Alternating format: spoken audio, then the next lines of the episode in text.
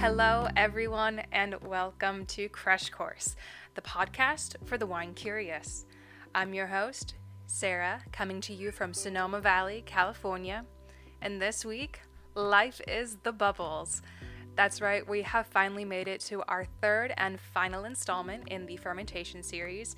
So that means we are talking about sparkling wine fermentation. To make sparkling wine, we actually have to go through two fermentations. The first converts sugar to alcohol, and the second will create the bubbles. Double the fermentation, double the fun. So, let's get to it, shall we? I haven't talked much about my job yet, but I actually work at a sparkling wine facility in northern Sonoma County. I say wine facility and not winery because we not only make our own sparkling wine, but we also help smaller wineries that don't have the space or the funds for the specialized equipment to produce sparkling wine. In the wine industry, we call this a custom crush facility. We have all the tools, the people, and the tanks, and the clients will enlist our help to transform their grapes into wine according to their specific instructions and style preference. It's a really cool opportunity to see a wide variety of winemaking styles, all under one roof. Like I said, to make sparkling wine, we have the juice go through two fermentations.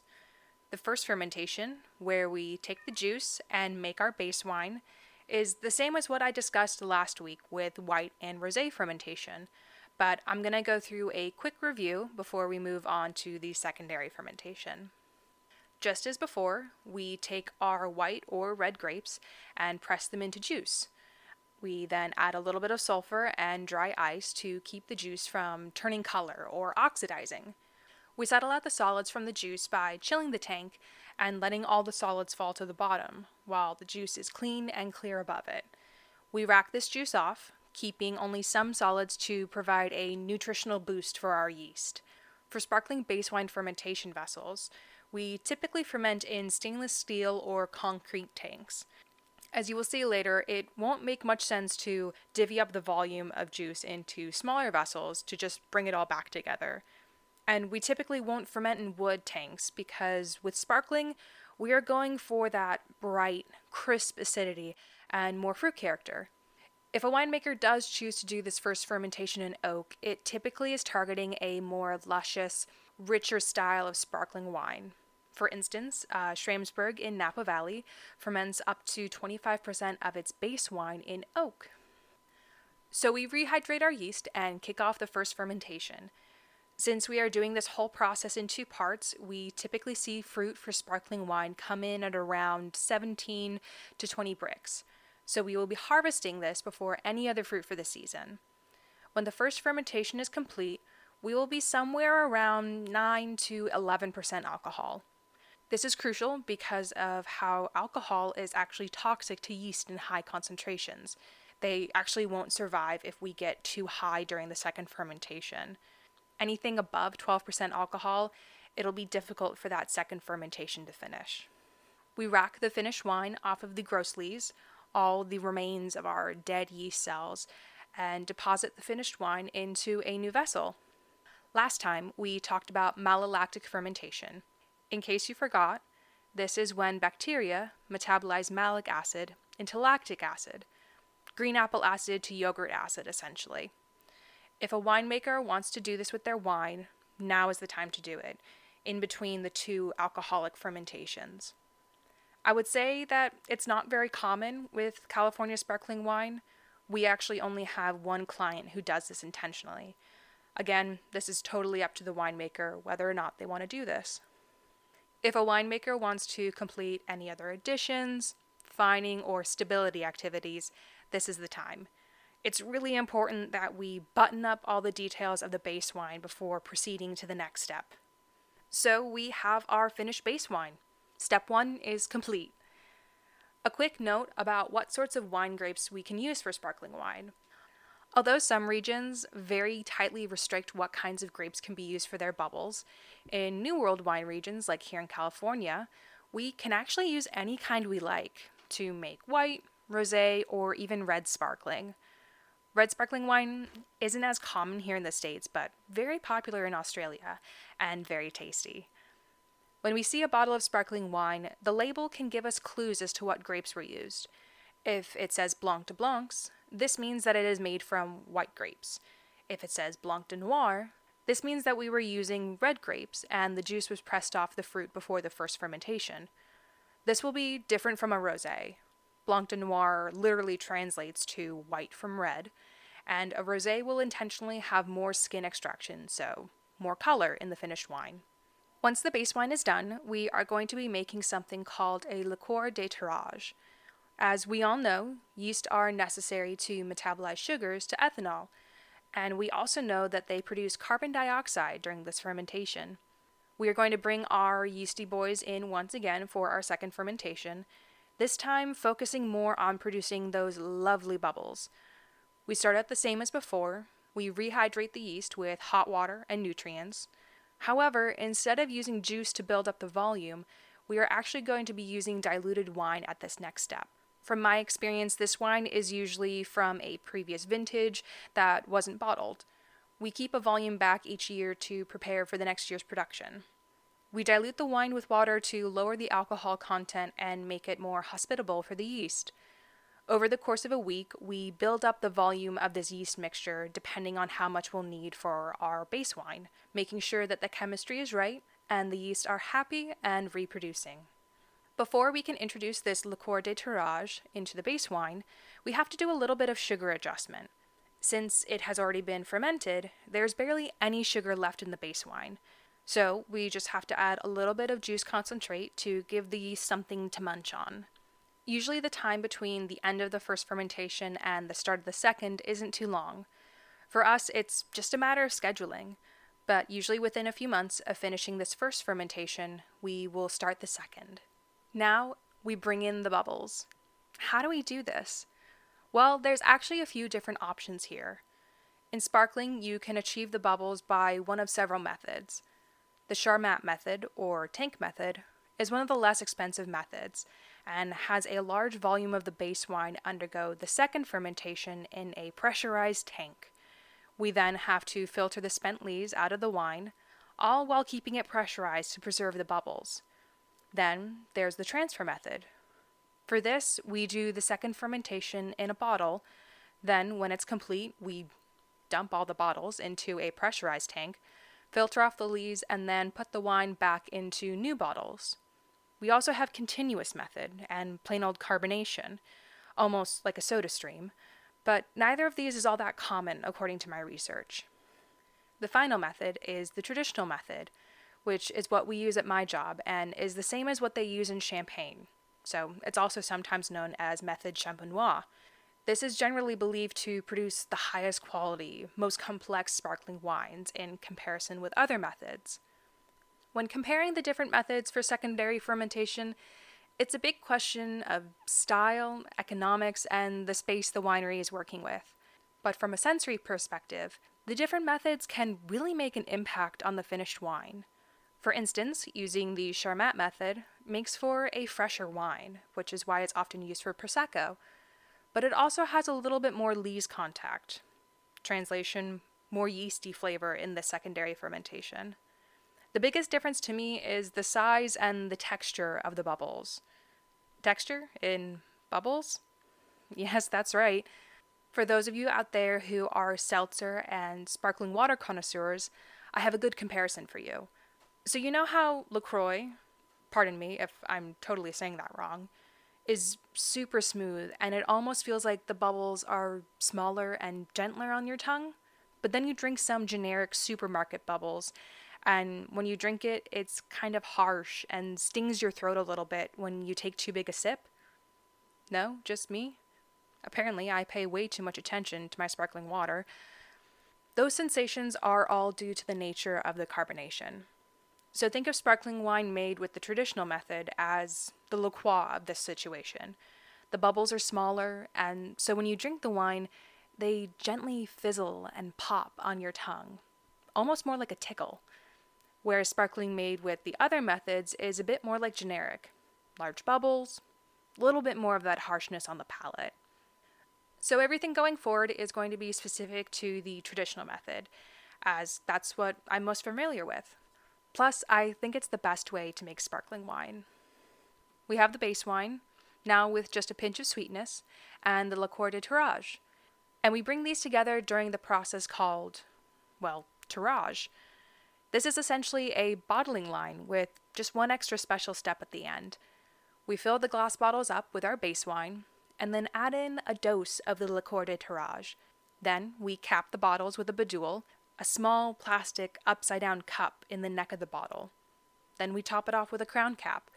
Crown caps are what we most commonly see on beer bottles. These bottles are then collected and stacked in metal cages, where they will be stored in a cool warehouse and go through their second fermentation. We can't check these bottles as easily as we check tanks or other vessels during a typical fermentation. Instead, we do weekly checks to record the temperature, the pressure, and the residual sugar.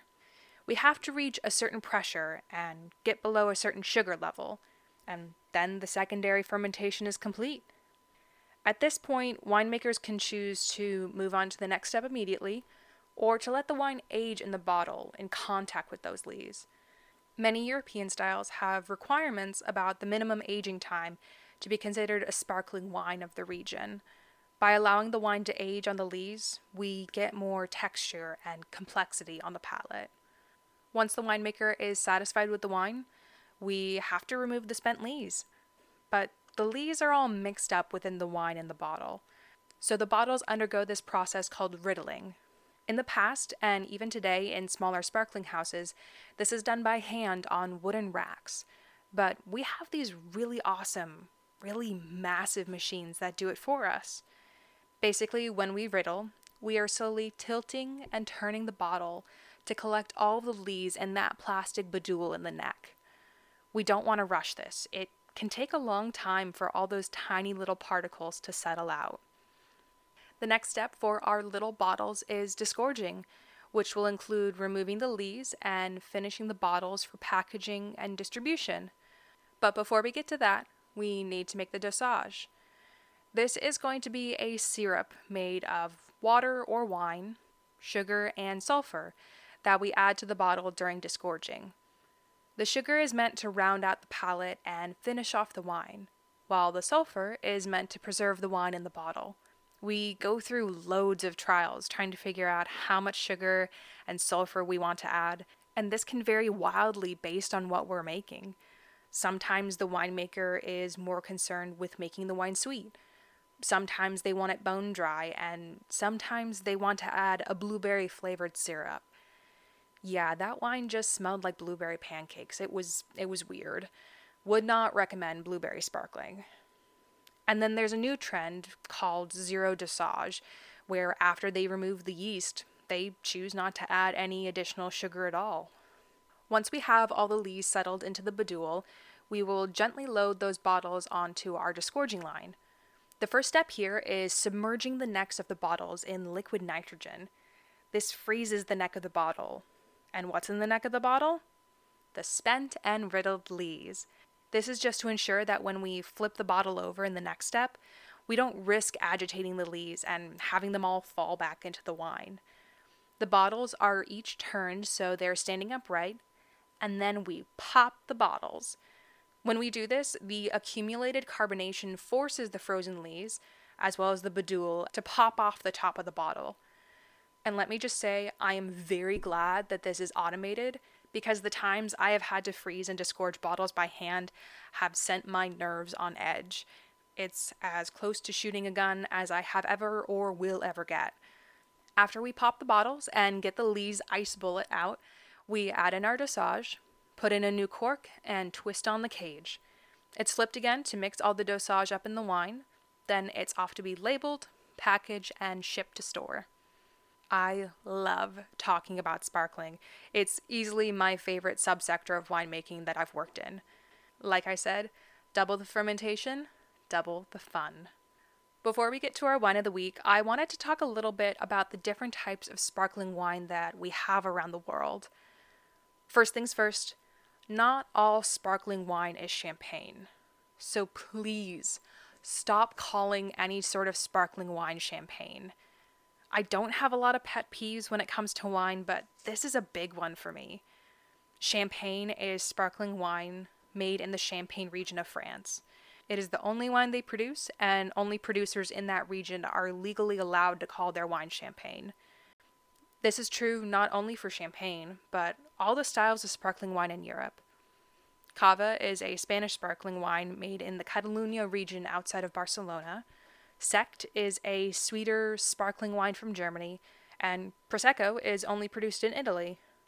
Not only do these names tell us where the sparkling wine is produced, but also the regional grape varietals used. For instance, champagne has to be made from Pinot Noir, Pinot Meunier, Chardonnay, or a combination of some of these varietals, whereas Asti Spumante from Italy will be made solely with Moscato grapes. Each region has its own styles and legal guidelines, but individual producers can choose to interpret it how they like in terms of sweetness, aging, and other sensory characteristics within these rules. When a wine doesn't fall into any of these categories, we name them more generally.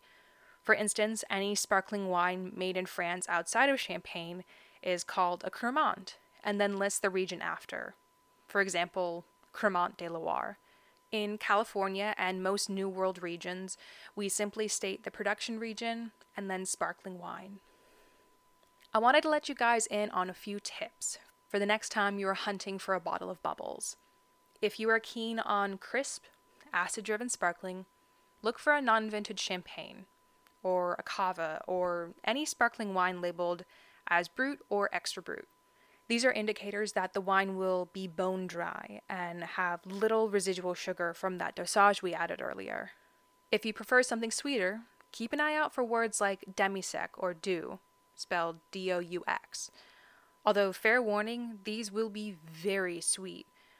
Wines that are typically on the sweetest end of the spectrum will be Asti Spumante and other Italian sparkling not marked as brut. If you want a dry sparkling but want more of that fruity, floral character rather than citrus minerality, check out a Brut Prosecco or perhaps a Sekt from Germany or Austria. My personal go tos are Cava, California Sparkling, and non vintage champagne because I love more of that acidity and crispness in my sparkling. Have you ever been a bit anxious about opening a bottle of sparkling wine? I certainly have. For a long time, I would duck and cover whenever someone took the cage off the top of a bottle and started twisting. But over time, I got way more comfortable with it. Like a lot of things, it comes with practice. But here are a few tips to make the next time all the easier. So, the most important thing when opening a bottle of bubbly is all in the preparation. Make sure you put the bottle in the fridge well before you plan on opening it. It will be ready when it is icy to the touch and it has formed a thin layer of condensation. Pressure, and the pressure within the bottle, is actually affected by temperature. If we chill the bottle, we lessen the pressure, lessening the chance that the cork will go flying and the wine will all gush out. And we can't be wasting any bubbly. Once it is properly chilled, you'll want to take off the wrapper and the cage and then put a towel over the cork, both to give more grip and to catch it if it does pop off wildly. Then, very gently, begin to twist the bottle, not the cork. You will feel the cork start to turn and a bit of pressure from within the bottle, Keep on turning the bottle until you hear that delightful pop. And voila! Wasn't that easy? If you've done everything correctly, the pop will be less of a pop and more, as they say in the industry, a nun's fart. Their metaphor, not mine. This week's wine of the week is a little bit different because it's not a particular wine, but a whole category of sparkling, and that's pet nat. Oftentimes called the ancestral method, Pet Nat is considered to be the original and oldest existing iteration of sparkling wine. Unlike the methods we discussed earlier, Pet Nat has just one fermentation. We start the wine in tank and ferment as usual. Then, with just a little bit of sugar left, we bottle the wine so that last bit of fermentation actually occurs in the bottle, creating carbonation. Some winemakers may choose to filter the finished wine, but all of the pet nat that I've had has been left unfiltered, and I think that just adds to its charm. Pet nats are usually lower in alcohol and a bit sweeter and softer than double fermentation sparkling, and the extra time on the lees in bottle creates a deliciously full and luscious mouthfeel. It's simple and rustic, but oh so fabulous. So if you ever see Pet Nat in the local bottle shop, now you know. And I highly encourage you to grab a bottle and try it out for yourself. And that's it. We are officially done with fermentation. Well, at least for now. As I said before, we will no doubt be going into more detail for specific regions and styles, but I will let you guys have a well deserved break from all the chemistry and biology. Next week, I'm going to teach you guys how to taste wine. It doesn't seem that hard and yet is intimidating all at the same time. We will learn about the senses and go into how to taste, smell, and examine a wine, and how to describe it so that you can find more of the wines you like. I want to give a huge shout out to my copy editor, Danielle. With the exception of sparkling, it's been quite a few years since I've gotten my hands dirty in a cellar, so I was, no surprise, a bit rusty when writing these last few episodes. She is the fermentation queen, and I could not have finished this series without her.